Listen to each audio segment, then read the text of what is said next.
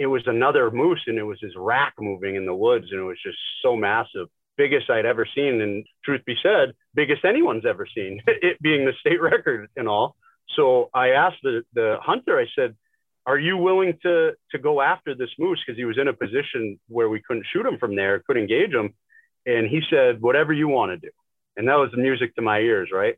So where i'm going with the, the physical conditioning and the sustainability is we had to walk a quarter mile, which not that far, but it was a duck walk in an old culvert washout. So we would stay below the brush and be able to get around to get a shot on this trophy. And that 81 year old man w- was a stud. I mean, he stayed in that position the entire way, never took a break. That lactic acid was building up in the in the quads and the hamstrings, and he powered through and got himself in a position where he was able to make that shot and and make history ultimately.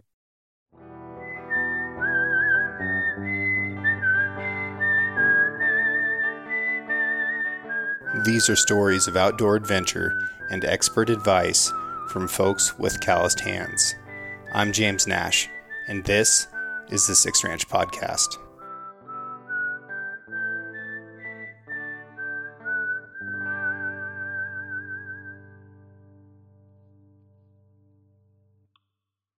The Six Ranch Podcast is brought to you by Sig Sauer. SIG is a leading provider and manufacturer of firearms, electro optics, ammunition, air guns, and suppressors. For over 250 years, Sig Sauer Inc. has evolved and thrived by blending American ingenuity, German engineering, and Swiss precision. Today, Sig Sauer is synonymous with industry leading quality and innovation, which has made it the brand of choice amongst the U.S. military the global defense community, law enforcement, competitive shooters, hunters, and responsible citizens. Sig Sauer is also a premier provider of elite firearms instruction and tactical training at the Sig Sauer Academy located in New Hampshire. For more information about Sig Sauer and its complete line of products, visit sigsauer.com. We're out here with uh, with Dustin Parent you just got home from the SIG Hunter Games and you were a range safety officer. Um, but your your role, like your jobs, you're a busy guy. You're all over the place. What do you do? I am a very busy guy, and and I'll tell you the opportunity I had to be out uh, in Wyoming with the SIG Hunter Games was was awesome. I was very proud and honored to be part of that. Uh, as far as what I do, my main focus is my law enforcement career. I'm in my 19th year. I uh, work for a, a, town here in central New Hampshire on Lake Winnipesaukee. Uh, really enjoyed that. I've had the opportunity to run a patrol narcotics dog for 10 years of that career. Uh, you know, that was cool. It opened a lot of doors to me to travel throughout New England and, and meet some great people when I was doing that. Uh, I also took my career in the role of uh, SWAT. So I was an operator for about 10 years, then team leader, and now I'm the commander of that team. So we're a 26 man operation. Uh, we also have uh, you know, support staff such as CNT, uh, negotiations, and uh, I'll tell you, it's it's definitely it's definitely a little overwhelming at times as starting a family and uh, running my outfitter business as well here in northern New Hampshire and western Maine. Well, before we get into the out, outfitting stuff, um, this is extremely hard times to be in law enforcement, and then maybe even harder. I, I don't know for for SWAT and some of the those direct action units. And I want I want to personally say thank you for for all the absolute crap that you've had to endure over the last couple years. I know it's not easy, and and you guys are staying out there and being professional. I can't thank you enough for that. Well, I appreciate that, and I'll certainly pass that along to my brothers and sisters, and uh, and I thank you for the service you did in in the military. So uh, kudos as well. Thanks for that. Um, tell me about your outfitting business. So I own uh, Northern New England Outfitters with my brother. My brother's 10 years older than me. Uh, we started, this is our 20th season. Uh, so I was pretty young when we started. He, like I said, he's 10 years older, so he was a little more established. But, uh, you know, it started with uh, kind of a cool story where we grew up in Northern New Hampshire and uh, we're doing some bird hunting and came across a gentleman that had a moose tag and was struggling and he asked, had we seen any moose? And the two of us kind of looked at each other like, who hasn't?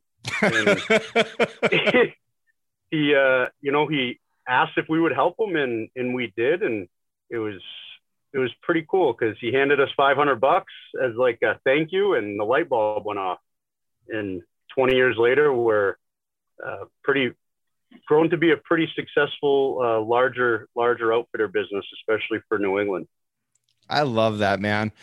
I guided for a long time before I ever like started a business be- to become an outfitter, and when I did, I had six hundred dollars to start the business with, and yep. it started out with just fly fishing, and I actually got loaned um, some fishing rods from from Winston, the fly fishing company there in Southwest Montana, and uh, if they hadn't done that, if they hadn't been willing to like loan me a, a couple used rods that they had lying around, I never could have gotten started. And then it, it grew into what it is now, which is great. But awesome. it's it's so fun to start with like really humble and honest origins and then build something out of it. Yes, it's uh it, you know, my brother and I have come from different walks of life given we're he's technically my half brother.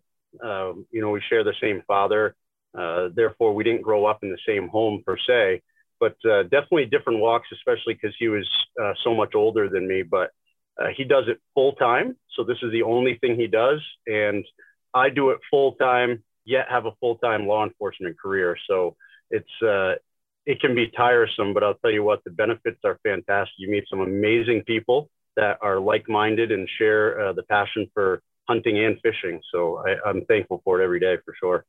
What species do you guide for? We, we focus primarily on moose, bear, deer, and turkey. Uh, you know, uh, it's it's tough out here because our moose is is by far the most fun animal to guide for, but it's all lottery and auction driven. With that said, being as established as we are for as long as we have the opportunity opportunity to take a lot of the uh, auction hunters out, so uh, we're we're doing okay with it. And for the folks that don't know, um, every state has some kind of auction tag that uh, you know you can basically buy your way into. And i will say that the outfitters that consistently end up with those auction hunters are the best outfitters available in the state because typically people who are buying auction tags you know they're they're not folks that are as worried about money as everybody else. Um, so they go and they get the absolute best and and that's you. So that's awesome. No i i appreciate that. I i have tended to to see that as well in in not just in our own outfit but other outfits. And uh, you know those people they come with a certain stigma and i've I, I find it to not be always true. You know yes they have money uh, but they do love hunting for the most part. I'm not saying that there's not that one person that doesn't uh, fit the role but they're they're such great people. They yes they made right decisions in their life. They have a lot of money um, but they share that passion the same that we do. Uh, just they fly in on a jet and we drive. That's all. Yeah, yeah. I think uh, I, I think that there's nothing wrong nothing wrong with that at all. I actually fly on jets quite a bit. It just happens to be with like two or three hundred of my friends every time I go. uh, touche, touche.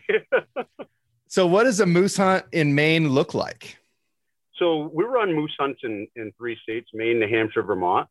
Uh, it originally, I started in New Hampshire, did that predominantly, uh, I'd say first, this is my seventh year in Maine. So the first 13 years. And there used to be a couple thousand tags and now there's 50. So they've decreased it significantly due to concerns with the ticks, uh, winter tick. However, Maine, much larger state, denser population, uh, seven years ago, we found that to be the direction to go to sustain our business the way that we are accustomed to.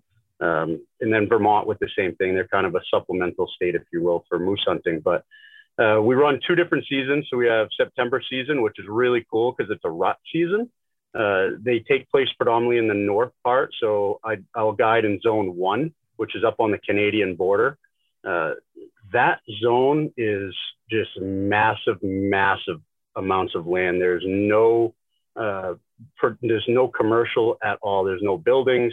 It's just complete uh, Great North Maine woods where miles, hundreds and hundreds of miles of logging roads uh, owned mostly by Irving and some state land, but mostly by Irving. So that September hunt consists of, uh, you know, showing up. You can do a spike camp. I try to find these cabins uh, to have a you know the hot shower and provide these these amenities that most people are accustomed to on their hunts.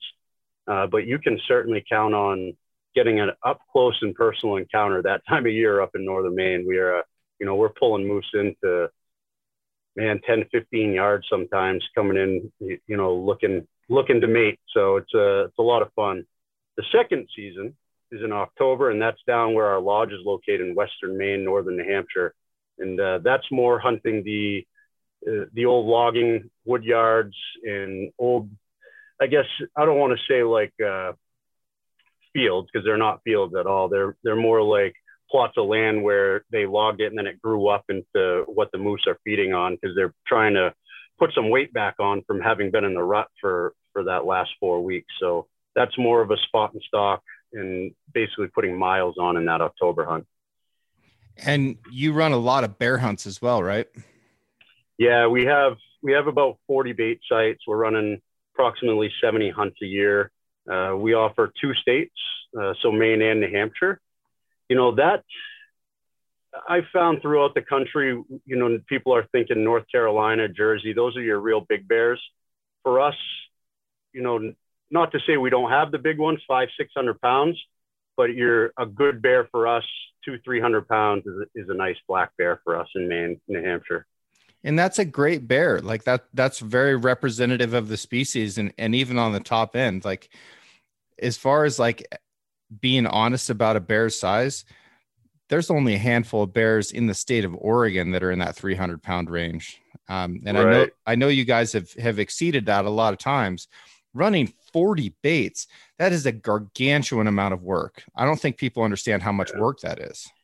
You know, it truly is, and we've uh, we've expanded our team uh, since we've started, and Maine is pretty uh, pretty accommodating when it comes to allowing us to hire people to to help us, uh, if you will. Out being out west, I feel like I'm grabbing the lingo and calling them ranch hands. Uh, my experience at the Queen Mountain Lodge, but uh, these guys are great, and we couldn't do it without them for sure. Because as you know, that amount of bait, I mean, we're you got to tend to them at least every other, every third day, uh, depending on on how active they are. Uh, but they all have cameras, and they're all upkept uh, for sure. Some of them have a tree stand, some of them have a blind. Um, you know, but it's, uh, it, you know, it is an immense amount of work. There's no doubt about it. It takes probably six full days to get everything up and running before the season starts. Now, when we were out there in Wyoming and you were telling me about these bear hunts, there's one thing you told me that that I'm honestly still a little bit upset about, and that is how ridiculously cheap you are. And I I don't even want to say I'm gonna I'm gonna link to your to your website and stuff, but like it is less expensive to go bear hunting with you than it is for somebody to go fishing in Montana. Um, it's really, really affordable. It, it is. And, and, you know, we know it. That's the thing that uh, can be frustrating is we do know it because we're grabbing people from all over the place that, that share their experiences. And uh, we've kind of taken and amended our model with moose hunting. And the reason we can do that is those tags are once in a lifetime, right? So we're able to market ourselves and help people understand that we are different than the other outfitter, right? Because, and this is why, and we're not afraid to show them and help them understand. But when it comes to bear hunting in Maine, that's a it's a, a very popular thing amongst the, amongst the outfitter community, and they're just not charging any. We have to compete, so yeah. they're not charging the prices that uh, most hunters throughout the country are used to seeing. So we, in order to stay in business, we have to compete with them, and uh, you know, it kind of just falls into is what it is category, unfortunately. Well, look, I, I respect that you're giving people a great opportunity there. That's you know really available to a lot of hunters, and just to put it into perspective, like an elk tag in Wyoming, it, just the tag is going to be pretty close to a guided bear hunt with with you. And i i really encourage people to look into it. It's something that like i'm i'm really going to try and find time in my schedule to get out there because i want to hunt with you now that i've got to spend some time with you. Um i, I think it's just great. a tremendous opportunity. Okay so you you come from this this elite law enforcement background swat all of that the leadership aspect of that you've got a tremendous amount of experience within within your role as a guide and an outfitter. And you, you know, you're also an instructor at the Sig Sauer Academy. And then you come out to Wyoming to be a range safety officer for the for the first ever Sig Sauer Hunter Games. With with all of that with all that experience, I feel like you're the perfect person to talk to and um, and tell me about how this event went. And uh, and I guess let's explain a little bit like what the format was and and who was on your team. Yeah, I you know, like I said when you first uh, introduced me, I, I was I was just so flattered and honored to go out there and be a part of that. You know, I, I could tell, although it being the first Hunter Games, just by the format and the manner in which Sig Sauer goes about doing their business, it was very clear and obvious that this was going to be an outstanding event. And it, it was exactly that. It was the right amount of challenging. It was, uh, I guess, the perfect crowd, the perfect group, and then all the, the leadership that was on the top, making sure that this went the direction it, it was supposed to go, uh, was a home run for sure. It was, it was awesome. Uh, I mean, Daniel Horner, he's, I mean, he's a stud, right? There's, there's no way around that. The, the man is, is amazing. And, the work he put into setting up this course. Uh, I believe we were at about 7.3 miles, uh, 10 different stages throughout the mountains out behind Queen Mountain. And uh, there were some challenging areas where it needed to be challenging for sure. And then there were some areas where, you know, it kind of, you, you got a break for a minute. So it was a perfect mix for sure. Okay, cool. So who was on your team? So I was blessed with the presence of Cowboy Cerrone, uh, the UFC fighter. He is the all-time winningest uh, UFC fighter, and I'll tell you what, he is uh, a card. He is an awesome guy to be around. I had so much fun, and I'm not sure I ever laughed that much in the woods. Uh, I, I, had, I just had such a great time hanging out with him. Uh, I had the strength and conditioning coach, one of the top strength and conditioning coaches in the UFC, Bo Sandoval. He is he's also a stud man. He's got such a great personality and he was he was a breath of fresh air to be around because coming uh, from the outside, and I say as a commoner myself, these guys are in the spotlight uh, quite often, and it was un- unexpected what uh, w- what it was going to be like, and I was just I was blown away by uh, their humility for sure. They were great guys. Uh, my third, our elite guide, was Mike Kimmel, the Python Cowboy out of Florida. Uh, the fact that there's a man out there that makes a living wrestling pythons and uh, shooting iguanas is fascinating to me. So this guy, this guy had my attention right away before I even met him, and uh, he is absolutely the real deal for what he does. He is super knowledgeable, uh, very enthusiastic, and and he was a great asset to the team for sure. We had a, we had a good time. So there's definitely a connection between um, Cowboy Cerrone and Bo Sandoval. You know, Bo's trained Cowboy, and um, he's trained a lot of UFC fighters, knows how to speak that language. But throwing throwing uh, Trapper Mike into the mix there, that's that's kind of a curveball. You know that that's way outside of what he normally does, and um, and then so how did they come together as a team? You know, Mike is sort of yeah. in the role as as one of Sig Elite guides. So if he's the guy that's that we've trained with this rifle and and stuff like that. Um, but Cowboy has hunted and and and Bo, I think, has hunted and, and has shot a little bit. So how did that all come together? What was that team dynamic like? You know, and I I I felt the same way. So prior to going out uh, to Wyoming for the Hunter Games, I did my research and and was trying to figure out what that dynamic was going to be like the best I could based on the research I could find on the internet. Um, but none of that was able to prepare me for for how it actually played out, uh, truth be told. So these guys, you know, we're talking one of the most badass UFC fighters of all time, right? And then there's there's Python Cowboy. Yeah, he wrestles pythons, but this is a can be an intimidating uh, duo, if you will. But they they fell together, man. I'll tell you, it wasn't long, and they were setting up trips to go hunting with each other, and uh, the the camaraderie when they were participating in this event, just working with each other, making sure they were each squared away and uh, how to how to be successful making the shots, sharing information. They were just, I mean, they didn't miss a beat. these guys are going to be friends for life. There's no doubt about it. I mean, I saw them exchange information and uh, setting up trips to go down there and and shoot iguanas on golf courses. you know, that's uh, that's something that Cowboy's interested in for sure. You know, and, and the other thing that I would like to mention is Cowboy. He's uh, he's such a cool dude. Like he's setting, he has camps for kids at his ranch, uh, the, the BMF Ranch in New Mexico. He's got uh, something going on uh, pretty soon here, and you have to look at his uh, his Instagram for the exact details. But I just thought it was really cool. He's doing uh, like a shooting camp and uh, a summer camp for kids, and him and uh, Mike were talking about that together on how they can kind of collaborate something in the future to do it together. So uh, definitely some camaraderie being had out there during the hunter games. So how how did it go on the course of fire? Because the, the way we place these targets, they're not easy to find. You've got to hunt for these targets. Yes. So their plan, uh, which I thought was pretty effective actually, was the they were going to set up and I'm not sure what the audience knows for as far as the uh, the layout for the hunter games, but how it works is there's 10 stages there was a green flag at the beginning of the stage. Once you got the okay by means of a cannon going off, you could advance past this green flag. There was another flag, and there were various distances on each of the stages, and that flag was red, and you couldn't advance past that. So you're able to walk and search for your targets within the two flagged areas. So they broke up those areas into thirds and looked for their target.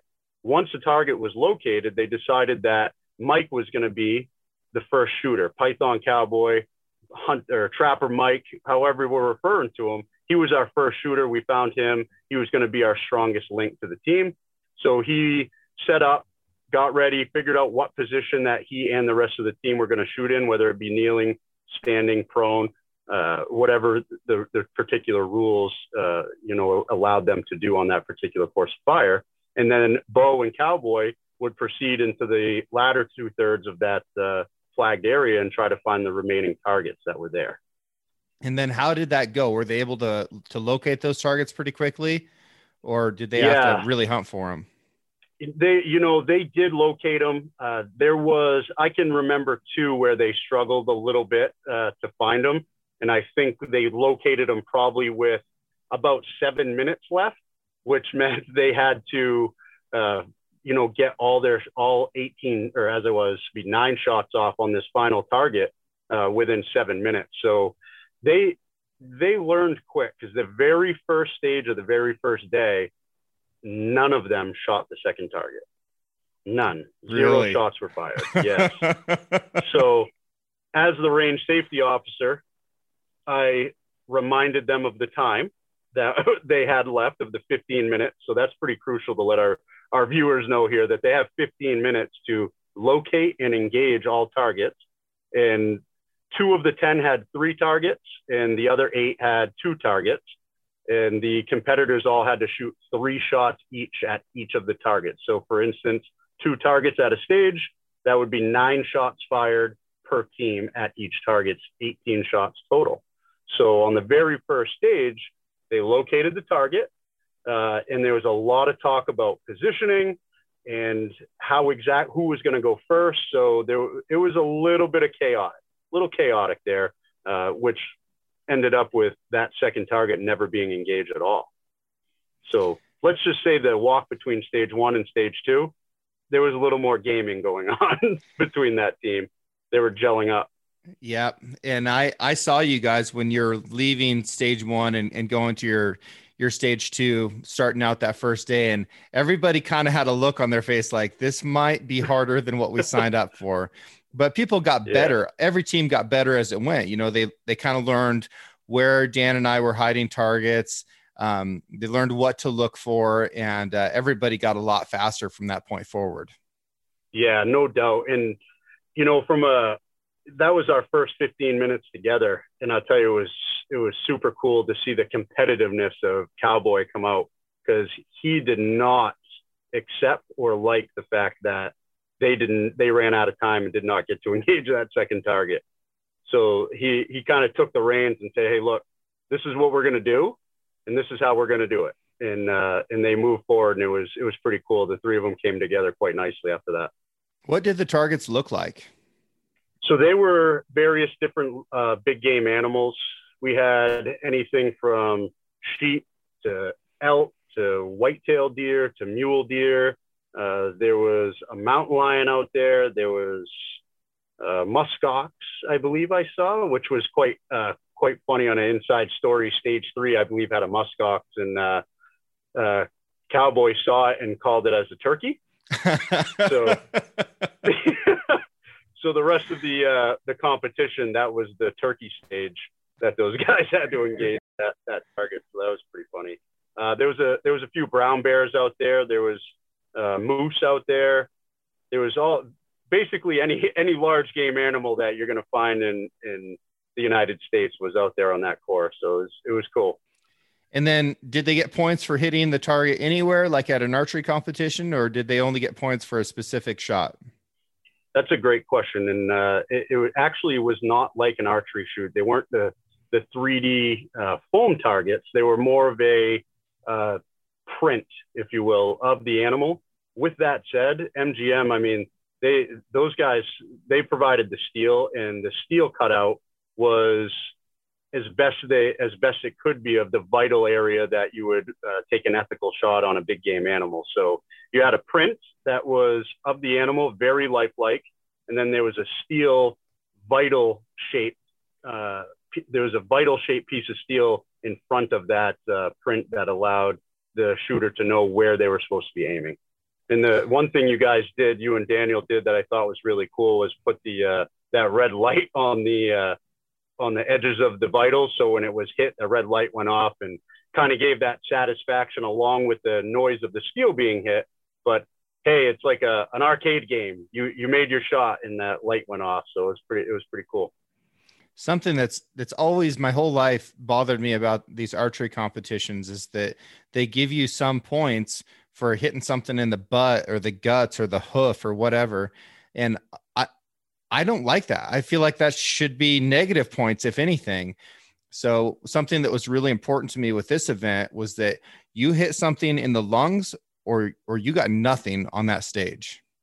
Right. No, I, I think that was uh, well thought out and, and definitely is a good idea. I, I agree with that 100%. And the, the exact format for these hunter games where, as I alluded to, they get three shots. That very first shot is worth three points. The second shot is worth two, and the third shot is worth one.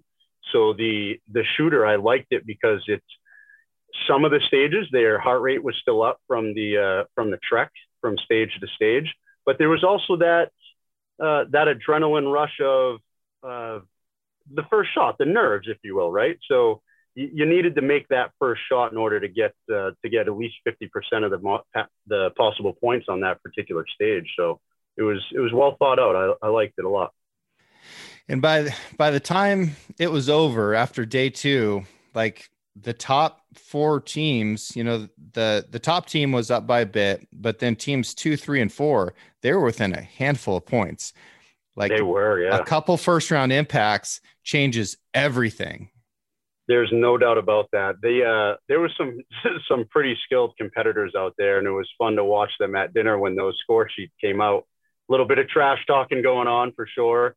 Um, but uh, those guys, those guys definitely could feel it. They could feel number two, number three, number four on their heels. Yeah, like you said, they were up by a little bit, but it was theirs to lose. There's no doubt. You gotta you gotta make those shots. And and I'll tell you, day two, we were faced with 25, 30 mile an hour winds on the back side of that uh, course. So it, it, it could have went either way. There's no doubt about it. So from from your perspective, do you feel like you know this was realistic for hunting as much as it could be within the uh, a competition format? Did they come out here with skills that they can use to to become better shooters while they're hunting? Oh, there's no doubt. Uh, I you know that was a lot of the conversation that I had with the team that I had was, you know, a lot of people train just on the range, standing there, maybe on a bench it's not very realistic, right? So they had to get themselves into positions and use trees and use their pack and just anything that was available to them to get that shot. And that feeling of being timed is a real life thing. So as you know, that animal is not going to stay there all day, right? So you need to be able to have a game plan ahead of time based on the terrain that you're faced with to, to put yourself in a position where you're going to be as successful as you possibly can be. And that certainly was a lesson that they brought away from that. There's, there's no doubt. I mean, I actually caught sidebar conversations uh, during the trek in between stage to stage on terrain on saying, if there was a target here, they would lay here, they would use this rock. And, and I thought that was pretty cool because they were starting to apply the, you know, what they were doing to real life scenarios. That's awesome, man. I'm I'm really glad to hear that. And that was another one of my goals is that everybody would come away with this with a better understanding of of how to shoot from these d- dynamic positions because it is easy to go to the rifle range and just lay down on the bench and make sure your gun sighted in, everything's working right, and um, and then a lot of guys just throw it in their in their gun case and leave, and then they go hunting with it. But right. there there's a skill deficit within hunters very much so myself included about how to build positions. And people within the three gun community within um, within the military sniper community um, law enforcement all that you know they get some formal training for how to build positions in weird spots. But hunters sustainability. Yeah hunters really just have to rely on their experience to do that and chances are they're only shooting in the field once or twice a year if that you don't really ever get the breadth of experience that you need to become competent at all these different shooting positions. Um, so I, I feel like this sort of showed everybody, hey, you know, we've got some room to improve, and and this is a step in that direction. I definitely have a lot of room that I need to improve in this category as well. Oh, there's no doubt, James. I, uh, you know, I may have had more experience than than the people on my team, but to say that I didn't learn anything from them while I watched them fight through these different situations uh, would be uh, false because I absolutely took something away from watching these guys compete and uh, figure out how to make this work and stuff that never crossed my mind. Some positions I saw them get in, I was like, hey, that's really cool. You know, I, I watched them drag uh, the Yeti cooler over to the uh, the wood platform on one of the shooting stages because they wanted a place to sit. That's thinking outside the box, right? I was like, hey, it's there, use it, right? So they they were they were definitely open minded to figure out how to get themselves into a situation uh, or a position that it yes most times dynamic, but is it sustainable? Because they need to get those three shots off. And the same thing out in the field, we could be faced with.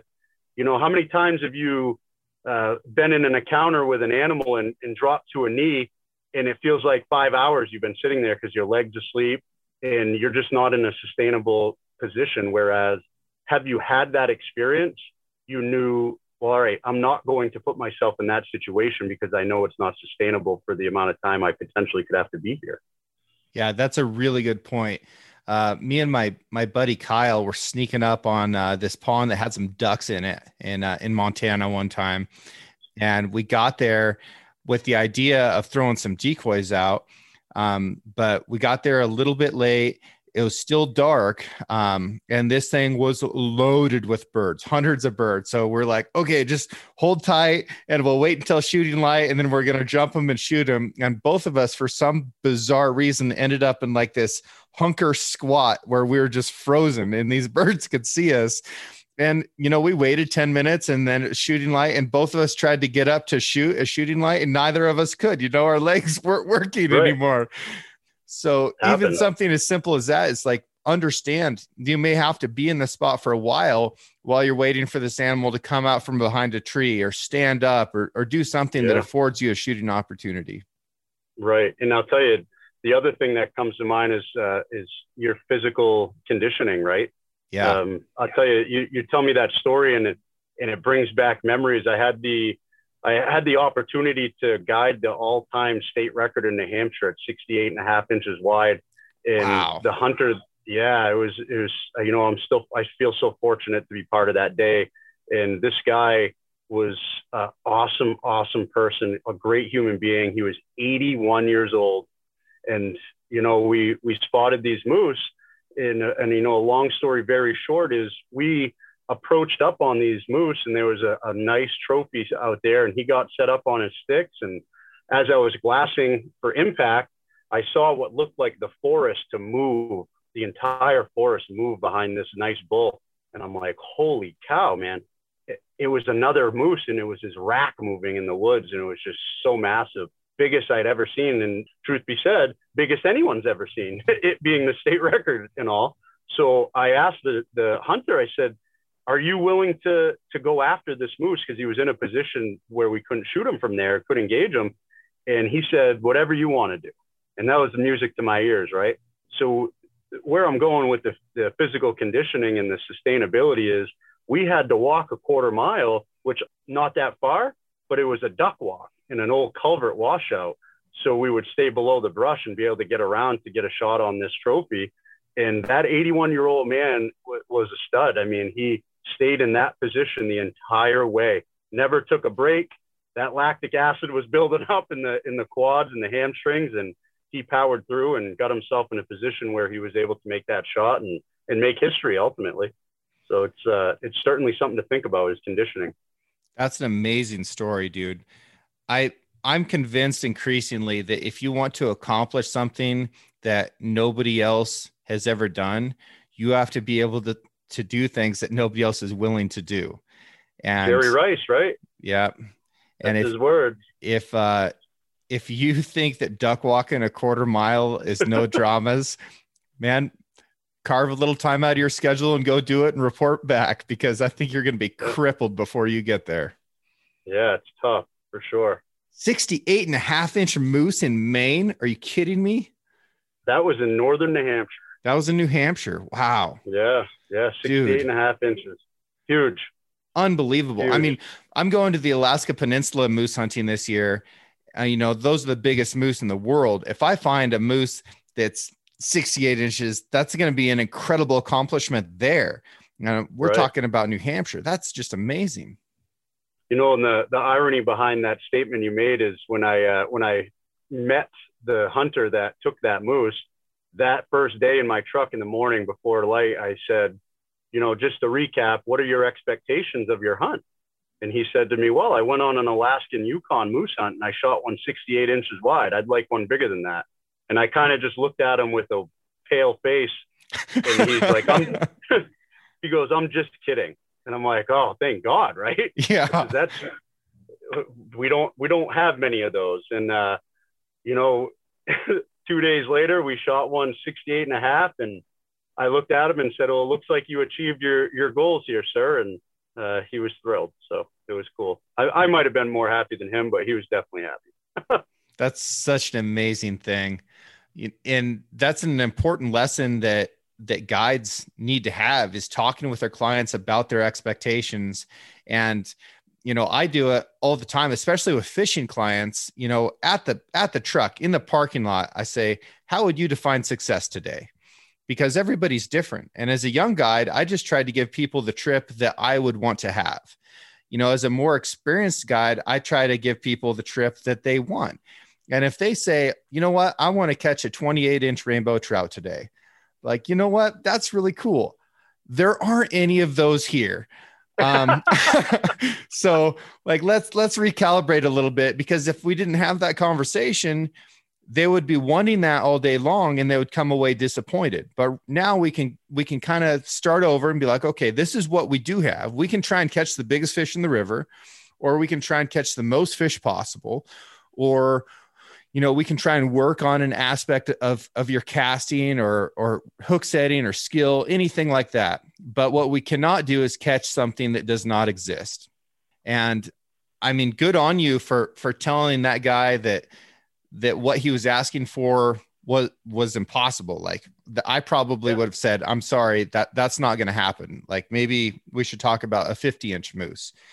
Right. Um, but you know you you just said, "Hey, it's it's possible, but it's unlikely," and then you went out and did it. That's that's an, just an incredible guidance story. I don't think people will, really understand just how much pressure that is.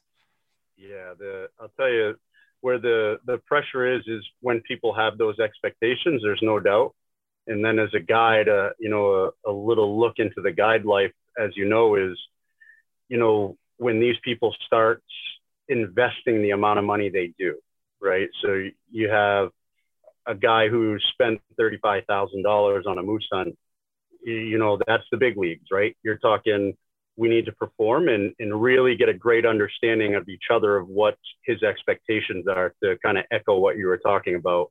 Uh, you know, and hopefully those conversations are had prior to the first day of the hunt. Um, but I, I, can't say enough, especially having been exposed uh, to Wyoming because I'm back east. Uh, you know, here and there, the physical limitations of the hunter uh, can certainly dictate a lot of times their success or uh, the size of the animal they get the opportunity at, at oftentimes too. Yep, that's very true. You know, the only thing that I would add to that is that a lot of guys work really hard to get in extremely good shape for a western hunt and they focus on hiking on on carrying weight. Sometimes they will get to the point where all they want to do is hike and right. and you have to remember that this is a capability not a necessity. So just because you can hike all day long does not mean you should. One of the hardest things to do for a lot of people is to sit down and stay in one spot and glass all day long and maybe move 100 yards and, and do it all over again. But that takes a, a type of, of mental conditioning that is also really hard to develop.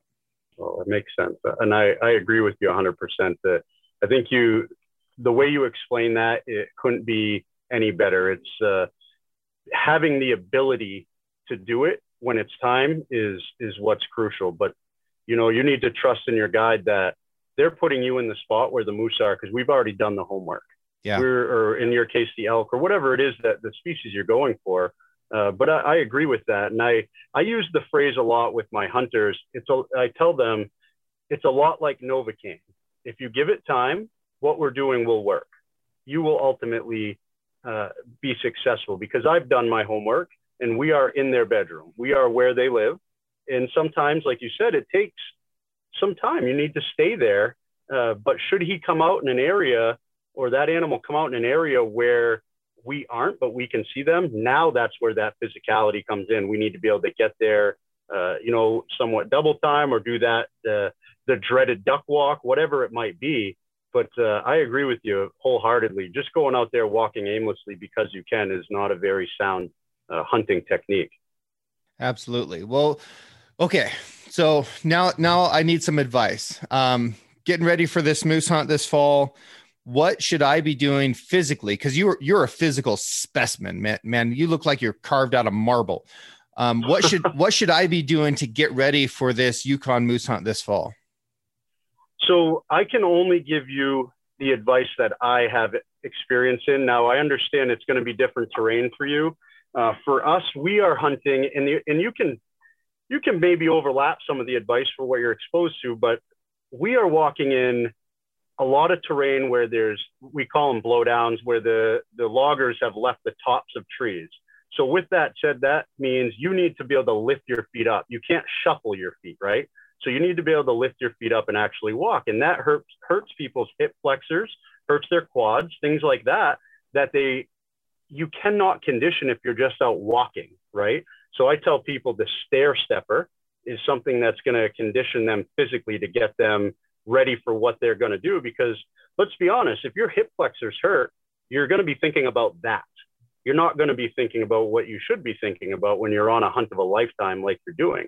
So I think there's a lot of value to putting in that work at home so you can enjoy your hunt and be more successful. Um, you know, we talk Sig Sauer, the BDX, right? I, I know you're going to be running the, the cross, hopefully in a long action, but you're going to be running the BDX system that is huge. Now, the amount of time and effort that someone puts into their firearm, because that's the hunter's job, right? Yes, as a guide, I'm making sure that you're not on 30 power when you should be on two. I will do that. I will check that often. But it's your job to make that shot and understand how your system works. Are you connected? Is your rangefinder connected? Are your Kilo 3000 binoculars connected? That's going to be your job, right? So I understand you're in a situation personally where that's not as much a concern as it might be for the other guy because you are a SIG ambassador and, and you're quite savvy with that system. But for anyone else listening that might be going on a, on a hunt and picks up a system like that, let's not make your hunt the only the second day that you uh, you played with it. You know, that's going to be crucial for sure. Sure. So have good technical proficiency with whatever gear you bring. And and that's a great point. I see guys come out for hunts all the time that have some really Gucci equipment and they don't know how to use it. So it doesn't do any good. Like it, it's completely useless if if you're not right. familiar with it and comfortable with it. And then uh yeah, getting hip flexor strong. That's a great point. That's something that I've never really focused on training for a hunt before and it's something that always hurts on a hunt. That's a really good yeah. point. Yeah, the uh, and pay attention to what the guide tells you to bring. There might be something specific, you know, to the area that he's in that uh, is is very important. I can think to like I think of the turkey hunts. I do a lot of turkey hunts uh, with clients, and, and you know, I'm thinking back to that sustainability and positions, and with your duck story being like, how many times have you been calling a bird or working a bird, and the hen comes in first, and you got to stay as quiet and still as can be, and you know, and I had on the gear list, bring your Thermacell, right? And the guy didn't bring a Thermacell because he says, I'm not affected by bugs. Well, now you're moving and the hen sees you and you lose your opportunity, you know, and it's the same idea. So just be cognizant of what the guide has on his gear list. There's a reason he's telling you to bring it. And the worst case scenario is you don't use it, you know, but at least you have the option if, if, uh, you're faced with a situation that calls for that particular piece of gear. Yeah, I, I agree with that piece as well. Like, you know, on on these day trips and shorter trips, um, I tell people to bring weather appropriate clothing, um, with the hopes that that means that they're going to look at the weather and they're going to dress for it for whatever makes them comfortable. But if it's yeah. an if it's an expedition trip, I'm going to give them the list of all the things that I use specifically for that trip. And yeah, I've landed on this list from decades of using the wrong things. And like everything I'm using right now is very much on purpose. Like there's a reason that I said, you know, this jacket, this brand, these boots, um, like this quality of gear, because less than that can result in a failure that causes the failure of the entire trip.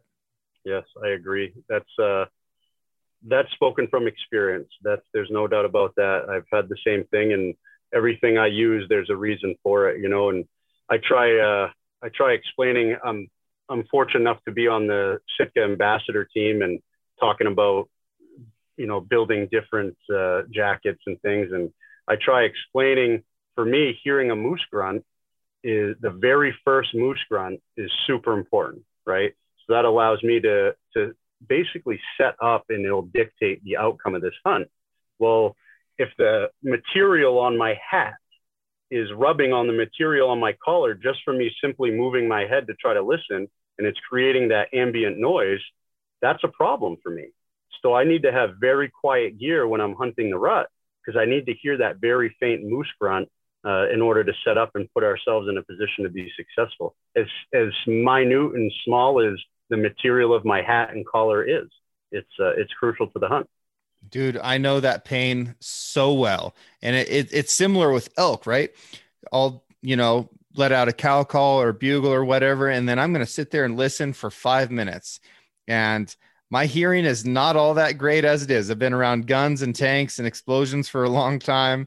And uh, yeah, I need to really be able to listen. So if I call and then my client is right next to me, like opening up a fruit snack or shuffling around his feet or, you know, doing the river dance on, on some pine cones, it sends me thermonuclear right now. And I'll like try and run away from them. Like, if you guys, if you need to make all that noise, just do it over there. And then they'll, you know, of course they'll come follow you. And it's like, oh gosh, like, how do I be polite and tell you to like stop moving? Right. That's funny. That's, uh, that hits home for me because I've been in that boat. But like, I'm, I'll even, I'm to the point now, having done it for, for this long to tell them when I stop, do what you need to do whenever I'm calling. That's that's quiet time in the. In the we'd be quiet when that happens. It's funny. It's uh, it sounds like out west and back east. It's it's all the same world. We're doing all the same things. yeah, yeah. Just uh, a, a little bit different venue, but a lot of similarities. Yeah, no doubt. Good well, Dustin, uh, how can people how can people follow you and, and follow what you're doing? So I'll tell you, James, like I said, I, I was highly motivated at the conclusion of my experience at the Hunter Games, talking to, to yourself, talking to a lot of the guys that uh, were competitors there with regard to social media. Right now, we are on uh, Facebook, Northern New England Outfitters and Guides. Uh, we have a website, northernnewenglandoutfitters.com, uh, but we are in the process of creating Instagram and a YouTube channel. I'm going to uh, I think we're going to go the route of, of hiring someone to manage that for us. And, uh, you know, the only way I can explain it is uh, that's probably our biggest mistake as a business. Uh, we have all these, this content and amazing video and pictures and experiences, and we have failed to share it with, with other people. And, uh, uh, that is our, our fault. So keep an eye out in the future for us. We're gonna we're gonna try to get out there and meet the rest of the world here in the in the real short short distance here. We'll see how it goes. Well, that sounds good, man. And, and once you kind of get that stuff up and running, let me know and I'll I'll help you with it. Help you with anything I can. And you know, if I can do any aspect of my job right, you're going to be charging like three times as much for bear hunts in a couple years as you are right now. Awesome. I, I, I hope so. I appreciate it. All righty, sir. Well, look, stay safe out there. Um, again, thank you so much for your service as a law enforcement officer and, and for leading your men the way you do. And thank you very, very much for coming out and uh, and representing SIG and doing such a good job as a safety officer out at the Hunter Games. It was it's really cool to get to meet you, and uh, I'm I'm really looking forward to the days when when you and I get to hunt together on on your side of the country or mine. Awesome, thanks, James. I appreciate the opportunity. Cheers. Stay buddy. well. Take care. I live in an old cabin with bad to non existent insulation and wood heat. That cabin can see snow every month of the year and needs a good amount of firewood stacked in the woodshed to carry through the colder months. This spring, as my woodpile turned to smoke and ash, I noticed something metal pushing out of the decades of sawdust and bark. I kicked at it and unearthed a Stanley thermos. The cup was missing, and it showed more worn stainless steel than green. There were dents in the metal, and the handle looked like a puppy had chewed on it, but it still hadn't leaked the old coffee I could feel slosh inside. It took me back to memories of cutting firewood with my dad, waking up early for an elk hunt, or going out to the canyons to gather cattle. A Stanley thermos has the durability to survive whatever hard work you throw at it. You may find it carries memories as well as coffee. Learn more about their new and classic line of products at stanley1913.com or at your local sporting goods store. And catch you next week.